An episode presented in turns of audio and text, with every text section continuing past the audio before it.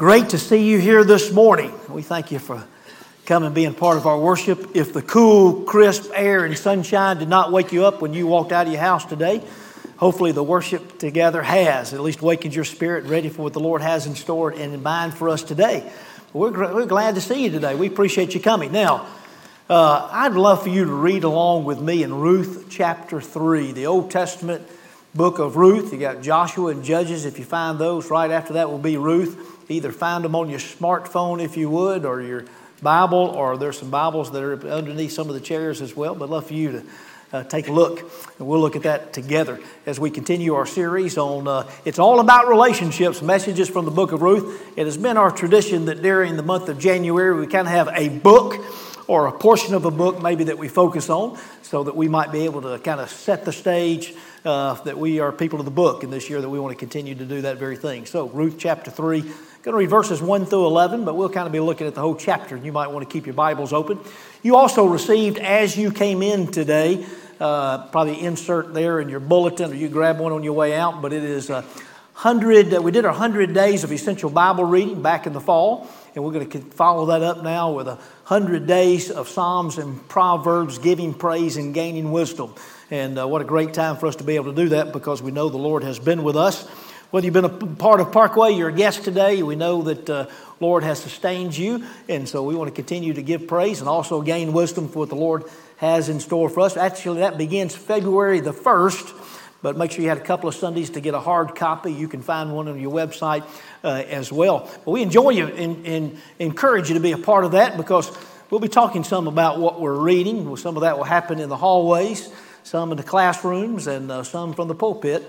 And uh, whether you, may have your own Bible reading, that'll be fine. You might want to add this, or you may want to take a break from what you're reading, this be a part of it uh, as well. But we encourage you to come be a part of that.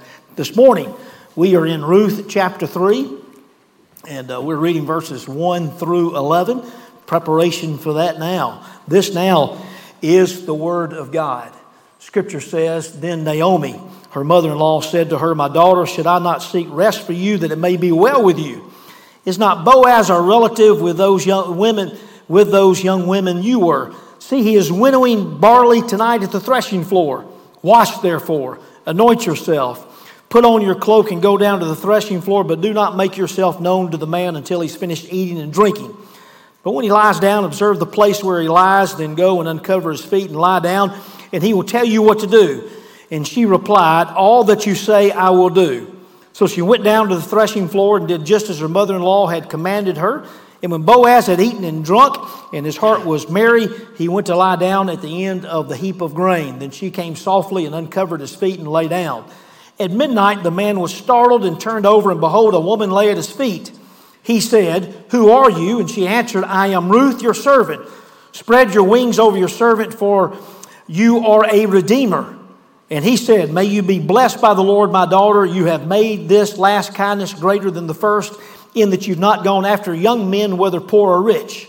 And now, my daughter, do not fear.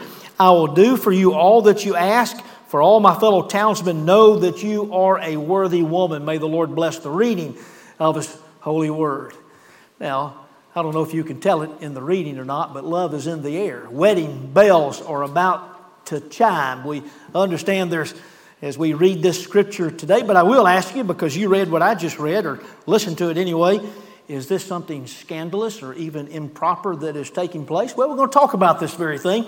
This is the third message that we have from the book of Ruth for our purposes here today, and we're discovering that there's going to be a wedding that's going to take place, and there's going to be a baby to be born in the city of Bethlehem, and to be important not only to the ones who are in the story. But as we're going to find out, we continue to find out, they're going to be important to all generations because of another baby that is going to be born in Bethlehem. We've learned from the lessons of Naomi and we've learned from the qualities of Ruth. These two ladies have taught us the importance of good decisions and pleasing the Lord. The surprising part of this little book of Ruth, and it's not a long book, encourage you to read it, maybe not right now, the rest of it, but it won't take you a few minutes at another time. But the surprising part is not necessarily what it teaches us about Ruth or Naomi, but what it teaches us about our Lord and Savior Jesus Christ. That He's involved in the actions of the world around us. He's very interested in our relationships and personal life. Jesus is our provider and our sustainer. Now, the book of Ruth reminds us of an Old Testament law called the law of kinsman redeemer. Law of kinsman redeemer is found and it's talked about in the book of Leviticus and it's talked about in the book of Deuteronomy. But Ruth the book of Ruth is the only place that we actually find that it was practiced. Now, it may have been common in those days, but the only place in which we have it talked about here is in the book of Ruth. And if you ever studied the book of Ruth, you know it's God's way of providing for widows who have uh, not a husband now and not perhaps children to be able to take care of them and maybe have lost their property because they've become poverty stricken. So it's a way in which uh, it was law, not not that it was always practiced, but in which the uh, nearest kinsman would come and would buy the property, would redeem the property, and uh, be sure that the property stayed in the family. And so, along with it, kind of part of the deal is that the nearest of kin would also marry the widow. And uh, in this case, it works out because Boaz seems to be sweet on Ruth. We know that Boaz was a wealthy landowner and a godly man, been very generous with Ruth probably because of the deep affection that he shows for Ruth already. And Naomi, Ruth's mother in law, plays the part of the matchmaker. Ruth, we read through verse 11 in a moment ago. What did it say? How did it describe Ruth? It, and it's kind of a surprising whether you know it or not, said that she was a worthy woman. Now, depending on your translation, it could have said she was a woman of noble character, meaning she was a woman of strength, of virtue, and of excellence. And all the people in that small town of Bethlehem knew of her noble character. Now, it's a strange thing because she was a foreigner from the land of Moab, people who were mostly enemies of the Israelites, and she'd only been in town for a few months, yet she had already made a good name for herself. So, we might get a clue here to how to make a good name for yourself, perhaps. How did she do that? Well, we've already been told in chapter 2, Ruth gives part of the reason is because simply her kindness and loyalty to her mother in law, that she had left her land. She'd come to the land of Israel in the town of Bethlehem and that one praise of all. She'd come to take care of Naomi and also to follow Naomi's God. She had not tried to make a reputation for herself, didn't go about trying to impress people. In fact, really, it was just the opposite. She gleaned from the fields uh, like servants did and showed humility, appreciation for the generosity given her. In fact, she came to Bethlehem ready to live a life of poverty and meager survival with her mother in law, Naomi. But God had a purpose and a plan whereby He would not forsake her, He would provide for her and use her and a future family for a greater purpose. So let's make sure we understand where we're going because we've got a direction over these next few minutes, and that is to know that God has a greater purpose regardless of our circumstance, regardless of our situation, or what we, what we think the future might bring. We know that God is at work and He always has a plan. Uh, now, even if we didn't know this story and what happens over a thousand years after Ruth and Boaz lived, that there'll be a Savior born for this same family, there are some good lessons to be learned here. But we know, once again, it's a story bigger than the four chapters of Ruth. In the language of moviegoers, it's a prequel to the main event. It's prequel to the birth of the Savior Redeemer of the world. In the first chapter of Ruth, maybe just a little bit in review, is that we learn about the beginning of a love story and how much God loves us and He's going to be with us regardless of the situation. In chapter 2, we gleaned in the fields of Bethlehem and discovered we can trust God to provide for all of our relationships and physical and spiritual needs. Well, it may be a story that you feel like you're very familiar with, but I'd like for you to learn something perhaps new from the story. The story of Ruth continues to teach us how much God loves us and that we can trust in Him. In New Testament terms, what does trusting Jesus look like and what difference does it make? Now, when we study the Old Testament, we always want to understand the original meaning of the story. In other words, the ones who first heard the story, the ones who first read it so long ago, what was it that they understood it to mean? And as we do that, though we also want to be able to understand it in light of what the New Testament teaches us about Jesus, about the cross and the resurrection, and so that we might be able to understand that every story points to the good news of the gospel and the good news of Jesus. For instance, The first ones who read this story, the Jewish people who read the story that knew Deuteronomy and Leviticus, we read just a moment ago where Ruth says to Boaz, You are a redeemer. And so she's asking to take, for him to take care of her. And so those who first read the story, they had to be thinking about the law of the kinsman redeemer in Leviticus and Deuteronomy. But those of us who are New Testament believers, if we've read any of the New Testament, know when we hear Ruth say, You are a redeemer, we think not just about a redeemer, but we think about the one who is the redeemer. And so, knowing that we think about those things, we're going we're going to make much out of this chapter 3 and the process of preparation of Ruth, whose trust in God made a difference in her relationships and in the generations to come. So you've got some notes there. They're going to be on the screen as well. So we'll be talking about your life can make a difference and how the process that we see in Ruth, because we don't want to lose that and what's happening to Ruth, so that in light of what we know about the New Testament, then what, how can we make a difference? And how the Lord's making a difference in our life and to be able to make a difference in others and in our relationships. Well, first of all, it is by seeking. It is by seeking daily the face of Jesus.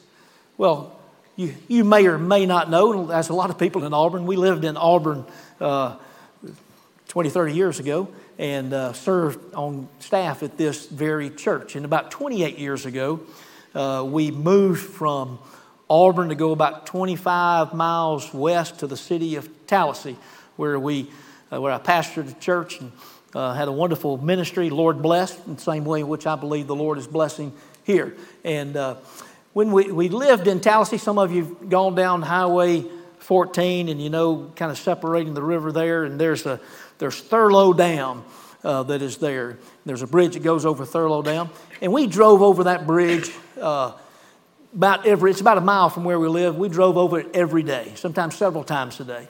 And there are about 20 gates on that dam, and whenever the water would rise, sometimes the, some of the gates would fall. If it, I mean, not all that often, if there's a heavy rain, sometimes maybe about 20 gates, maybe about half of them, about 10 would fall. In almost the 10 years that we lived there, I mean, if it rained heavy, maybe all gates but two or three would fall, but none of the gates hardly ever fell. In fact, I jokingly said to my wife, one day as we crossed the bridge. I said, I, I believe if every one of the gates fall on that dam, I, I believe that'll be time for me to move and go somewhere else. And uh, well, a few years passed and got a call from a church that asked if I'd be interested in pastoring that church. And because they called, I began to pray about that. And just a, two or three days after that call, there was a heavy rain.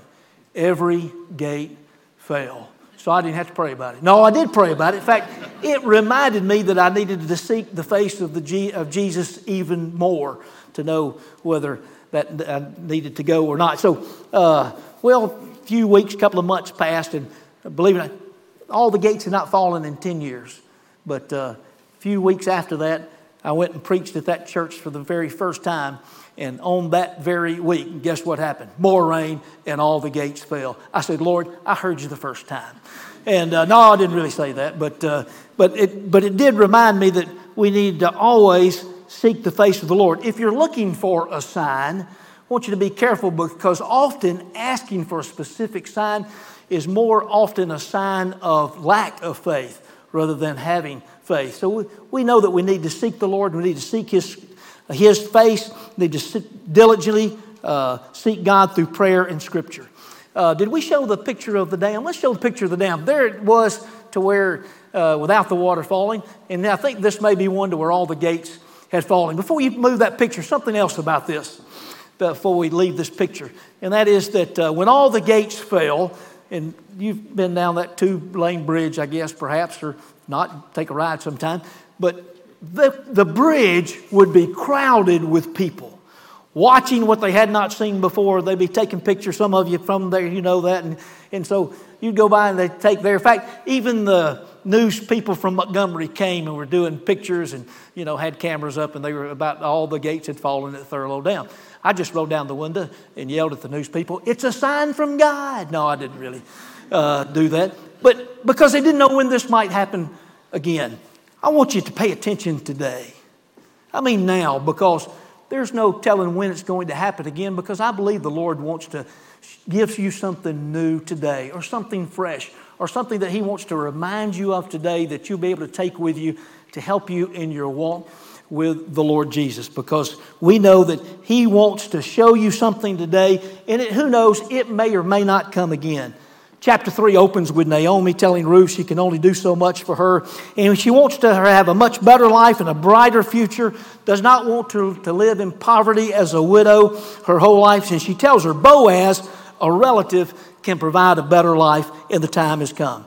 It's the end of the barley harvest. And at the end of the barley harvest, the men and the women and the families, they go out on the threshing floor, and it'd be kind of like a festive kind of atmosphere. In fact, they go, they camp out at night and work one day until work days until they would get everything through. And they would all camp out, and the men would sleep on the threshing floor and to watch the grain that had already uh, been harvested. Well, Naomi knew where Boaz could be found. And it seemed like the perfect opportunity, so she was sending Ruth to propose marriage in a traditional Jewish way. Now we know that Boaz is not Jesus. But throughout the Old Testament and the scripture here, we see Jesus and some of the characters of the Bible, pictures of Jesus. Such as in Noah, we see a picture of grace and righteousness. Such as in Moses, Jesus as the sacrifice who provides freedom from slavery of sin. In Joseph in the Old Testament, we see the pictures of forgiveness. In Joshua, we see the victory that we have in the Lord. In David, we see Jesus also as the King of Kings and as the anointed one. In Boaz, we talk about that today, and we're talking about that this month. We see the picture of redemption for all people. So I encourage you when you read the Bible, particularly when you read the Old Testament, just not what does it say, but what does it say about Jesus? And like Jesus, Boaz had in the previous chapter made the first move and he had initiated contact with Ruth. Well, Jesus has initiated and he's made the first move in order that we might be able to have a relationship with him when he broke through history, when we were yet foreigners.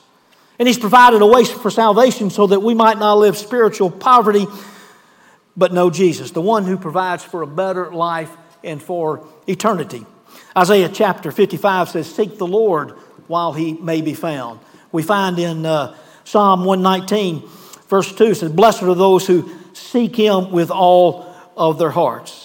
While we're to seek Jesus while he may be found, I'm telling you because you're here today, today is a day in which he may be found. You may be watching live stream. Today is a day in which he may be found. So we encourage you to begin that relationship with him now or to grow in your relationship, pursue that relationship with him.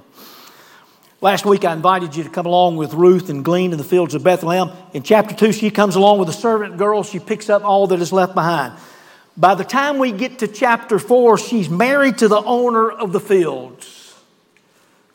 I want, I want to encourage you not to be satisfied with the leftovers.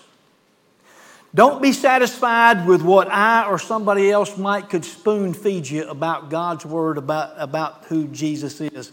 But I want to encourage even this week to be sure to spend time alone with your Savior, Lord and Savior Jesus Christ, and time alone in His Word and seek Him personally. There's, there's no better time than now to seek Jesus and pursue a closer walk with Him. There's no time better than now to seek Jesus and pursue a closer walk with Him. Uh, we're talking about those things that can make a difference or how you might be able to make a difference. We've talked about seeking, but also there's a cleansing that takes place. We're following along with what uh, the process and the preparation that happened with Ruth. We, we need to first be clean and repent. Naomi told Ruth, first go, first go wash yourself. Do you know that Americans use about 450 billions gallons of water a day. That's big billion gallons of that's enough water to uh, cover any large city in America by over 96 feet. So we seem to have plenty of water. But in the land of Palestine, not always, it wasn't, not, sometimes it was scarce. To wash, as Naomi told Ruth, it would be for a particular occasion and for a particular time, something special. Often, preparation for a bride to meet the bridegroom. And that, that, that's exactly what's happening here. Now, the church is often compared in the New Testament as a bride that is to be ready and prepared and cleansed for the bridegroom who is Jesus. In fact, Ephesians chapter 5 tells us Christ loved the church and gave himself up for her to make her holy, cleansing her by washing with the water through the word. In Isaiah chapter 1, the Lord gives us the responsibility of coming clean with our sins. Wash yourselves and make yourself clean. Put away all the evil of your doings from before my eyes. We're to come clean with sin. We're to come to Christ for salvation. And when we do come to Christ for salvation, we ask for forgiveness uh, through repentance. But even as Christians, we continue to confess and daily confess our sins. In fact, uh, John, who's also the gospel writer, the writer of 1 John 1 9, I believe he was talking to believers when he said, If we confess our sins, he's faithful and just to forgive us our sins and to cleanse us from all unrighteousness.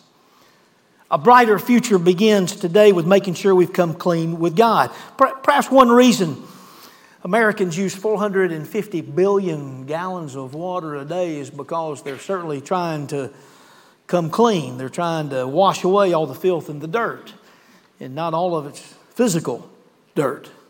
But no amount of water or physical cleansing will do. I, I was asked by a church member, and some of you know hymns and maybe even other songs, have said, Do I like, how did I like the blood songs? I said, The what? I said, How do you like the blood songs? He said, You know, like, what can wash away my sins? Nothing but the, anybody fill that in? Nothing but the blood of Jesus. We just, we just celebrated Christmas. Hard to believe we're doing this 100 days, going to begin on February the 1st. It's already getting time, preparation for that. Pretty soon to be Easter time. But, you know, we have a hard time celebrating as we should. We have a hard time coming and pursuing Jesus like we should unless we have come clean with Him, unless uh, we have come face to face not only with wanting to come clean, but come face to face with the bloody picture and the messiness of the cross. A blood sacrifice was always required in the covenants of the Old Testament. And we know that blood was required for the cleansing of sin. And it's because of the blood of Jesus. It's only because of the blood of Jesus that we can be made righteous, that you can approach the throne of grace. It is because of the blood of Jesus that you can be made clean, and only through Jesus. And you can be made righteous. If, if today you want to be a person whose life and love makes a difference in your relationship, you will first be responsible for your own sins. Uh, speaking of relationships, and we're talking about those things, we know the difference if we, we have a relationship with the divine, and if we do, if we're seeking that, it'll help us in our relationship with others.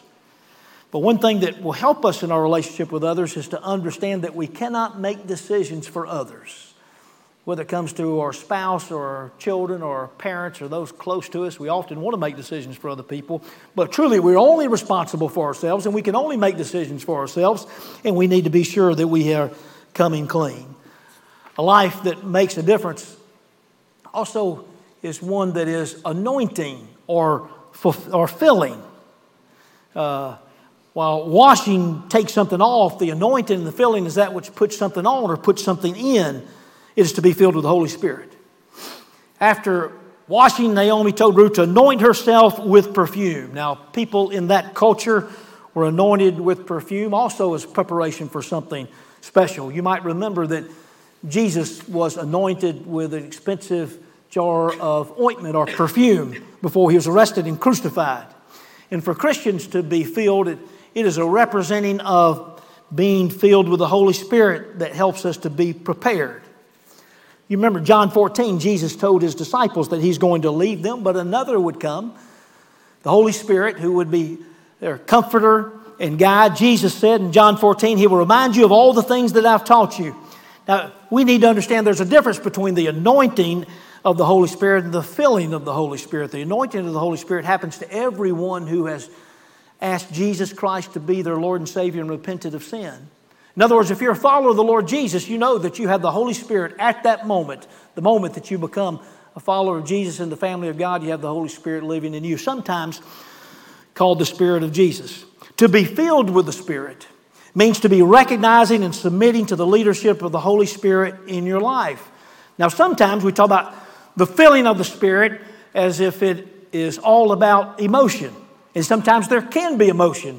Sometimes it is significant, the spirit or the emotion that we feel when we find ourselves submitting to the Lord Jesus. But you want to be careful here because you want to, you don't, emotion should be the result of the submission and not the catalyst. Otherwise, it will be short lived. Stop searching for that next emotional high, whether it be from one worship service to the next, or if I didn't get it to this church, I'm going to try it at the next church, I'm going to find the next emotional high. Instead, simply submit to the Holy Spirit who is living in you if you are a follower of Jesus. And in your daily decisions that you make, well, what do you consider when you make decisions? You well, how do I feel about it? Sometimes you might consider your family, probably should. Maybe you consider your work or school or consider your uh, or others and how it's going to affect others but god has given us one who lives in us who is our guide who is not to be ignored. So sometimes we can ignore bible says we quench the spirit but instead the opposite of that is not just following as the holy spirit leads but it's pursuing the spirit. It is uh, being filled with the spirit pursuing that which the lord would have for you. As a, uh, as a young gentleman wanting to impress the ladies, I would sometimes slap on the uh, Brut cologne. Do they still sell Brut in these days? Now, uh, understand this was even before shaving was part of the process, kind of thing. But, uh, but I would, a couple of handfuls of Brut on the face, and sometime during the day, somebody would say, Is that you? Or what's that smell? Listen, perfume was anointed as a preparation, but also for the same reason in which we use it in our culture today. Hopefully, to make you nicer to be near. So other people can stand us. Perfume is likened to the Holy Spirit in that it gives us the aroma of Jesus, the fragrance of Christ. So you're following along in your notes. Submitting to the Holy Spirit will not go unnoticed. Being like Jesus, following the fragrance of Christ and submitting to the Holy Spirit makes us nicer to be near. It's what happens now when we come into the family of God. We're anointed. We have the Holy Spirit living in us, and filling of the Spirit is submitting to the Holy Spirit so that other people might be able to notice, so other people might be able to notice that we're pointing to Jesus as well. But also, as we follow this, what difference does it make, or how can we make a difference? Clothing has something to do with it. And I know it's usually a noun, but I, I, sure want to use it as an action verb, a verb, or a participle. Somebody tell me, help me out with this. But actually, with putting on Christ. Putting on Christ. Do you know that Alabama is the most Christian state in the United States? There are more people in the state of Alabama who profess to be Christians per capita than any other state in the Union. I don't know. Maybe that's where we get our southern charm or southern hospitality. Or actually, I'm thinking the other way probably. If that is really true, how come it is we're not a lot nicer? We probably should be a lot nicer. I would guess on Easter Sunday, probably we have more people that attend church, maybe per capita, percentage wise, than maybe any other state. Certainly, a lot of states, a lot more people, but maybe percentage wise, maybe. And when we still go to church it's on Easter Sunday, it's still part of our tradition that a lot of people buy some new clothes, speaking of clothing, or maybe uh, wear their very best, hopefully representing that they want to give their best to God of the new life that we have in Christ. Ruth probably still were wearing clothes of mourning. So it's significant here, said to go and put on that new cloak. Put a, she wasn't just saying, now, dress real nice. What Naomi was telling us, it's time to take off the clothes of mourning and to put on something new. Because as long as she's wearing the clothes of mourning, Boaz's pursuit would be limited. Clothing in the Bible does have a lot of significance. The priest would wear clothes before they, you know, certain garments before they went into the, uh, to be in uh, with God in the temple. Uh, uh, salvation is pictured as putting on new clothes. New Testament often talked about Christians taking off the old and putting on the new. Paul talked about particularly about taking off the grave clothes because all of us are destined and dead in Christ, and then instead put on the clothes of grace, he said. So we might picture that. We talk about putting on Jesus. It's moving from the grave to grace. And there's no reason to wear clothes of mourning any longer, for Jesus has made us brand new. Revelation tells us of the white robes that we will put on, symbolizing the righteousness of believers. And the changing of clothes represents to leave the old lifestyle behind and put on what will please God. Now, what does putting on Christ look like?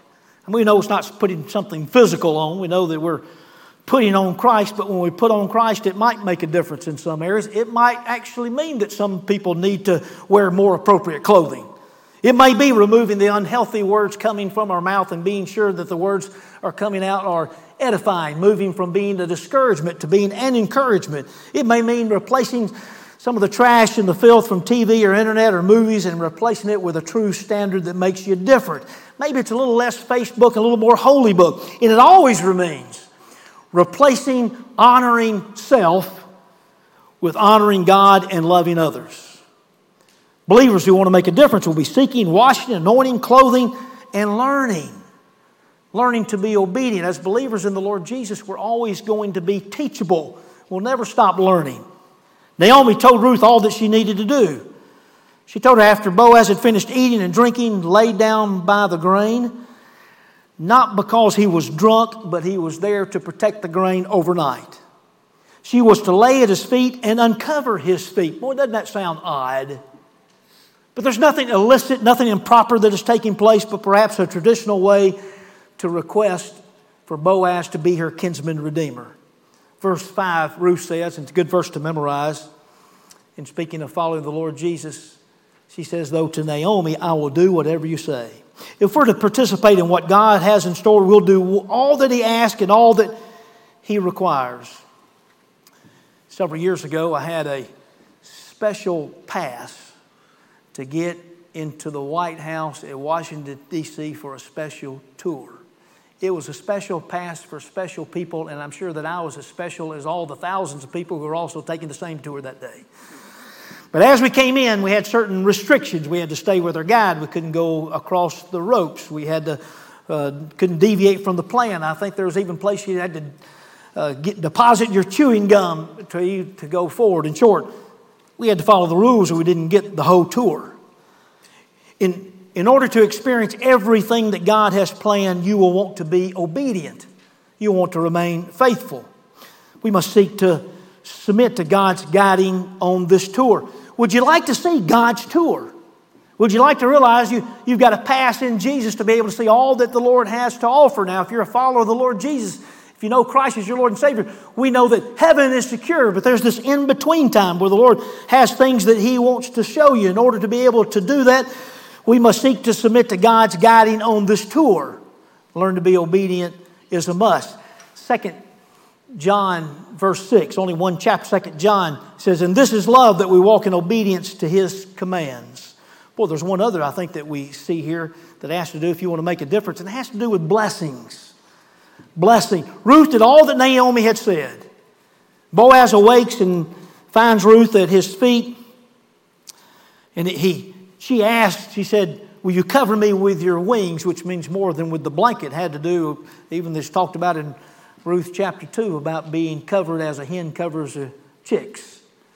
And so here he symbolically laid his blanket over her, agreeing to be her redeemer, a redeemer for her but he's also declaring his love.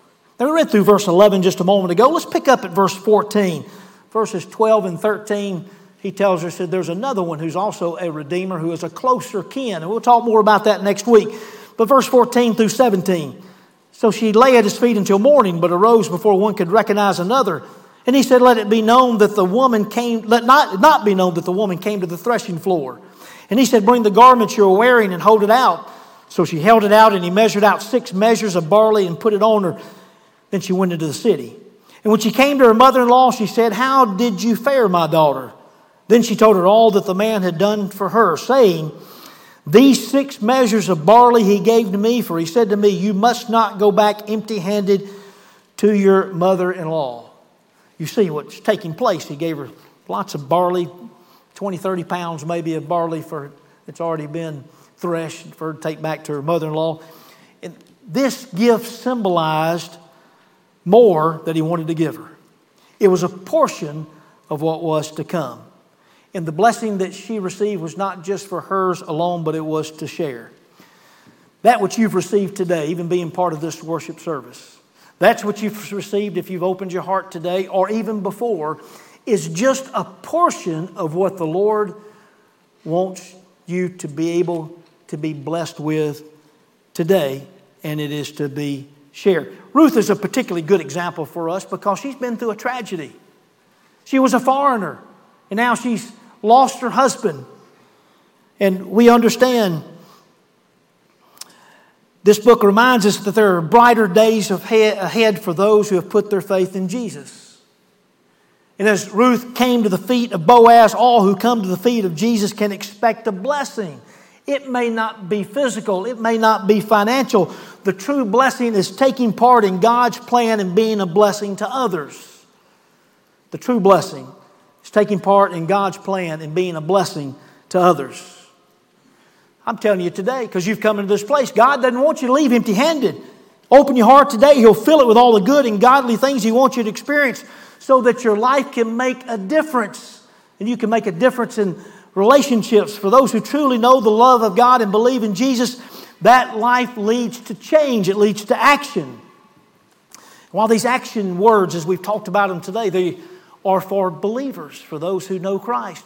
But I want you to take, if you got your notes in front of you, because I want you to see, or maybe someone listening today, if you don't know Jesus as your Lord and Savior, or maybe you're not sure today that you have a home in heaven, that Jesus is in your heart, I want you to be able to see these same words because you need to seek Jesus, for He's waiting for you.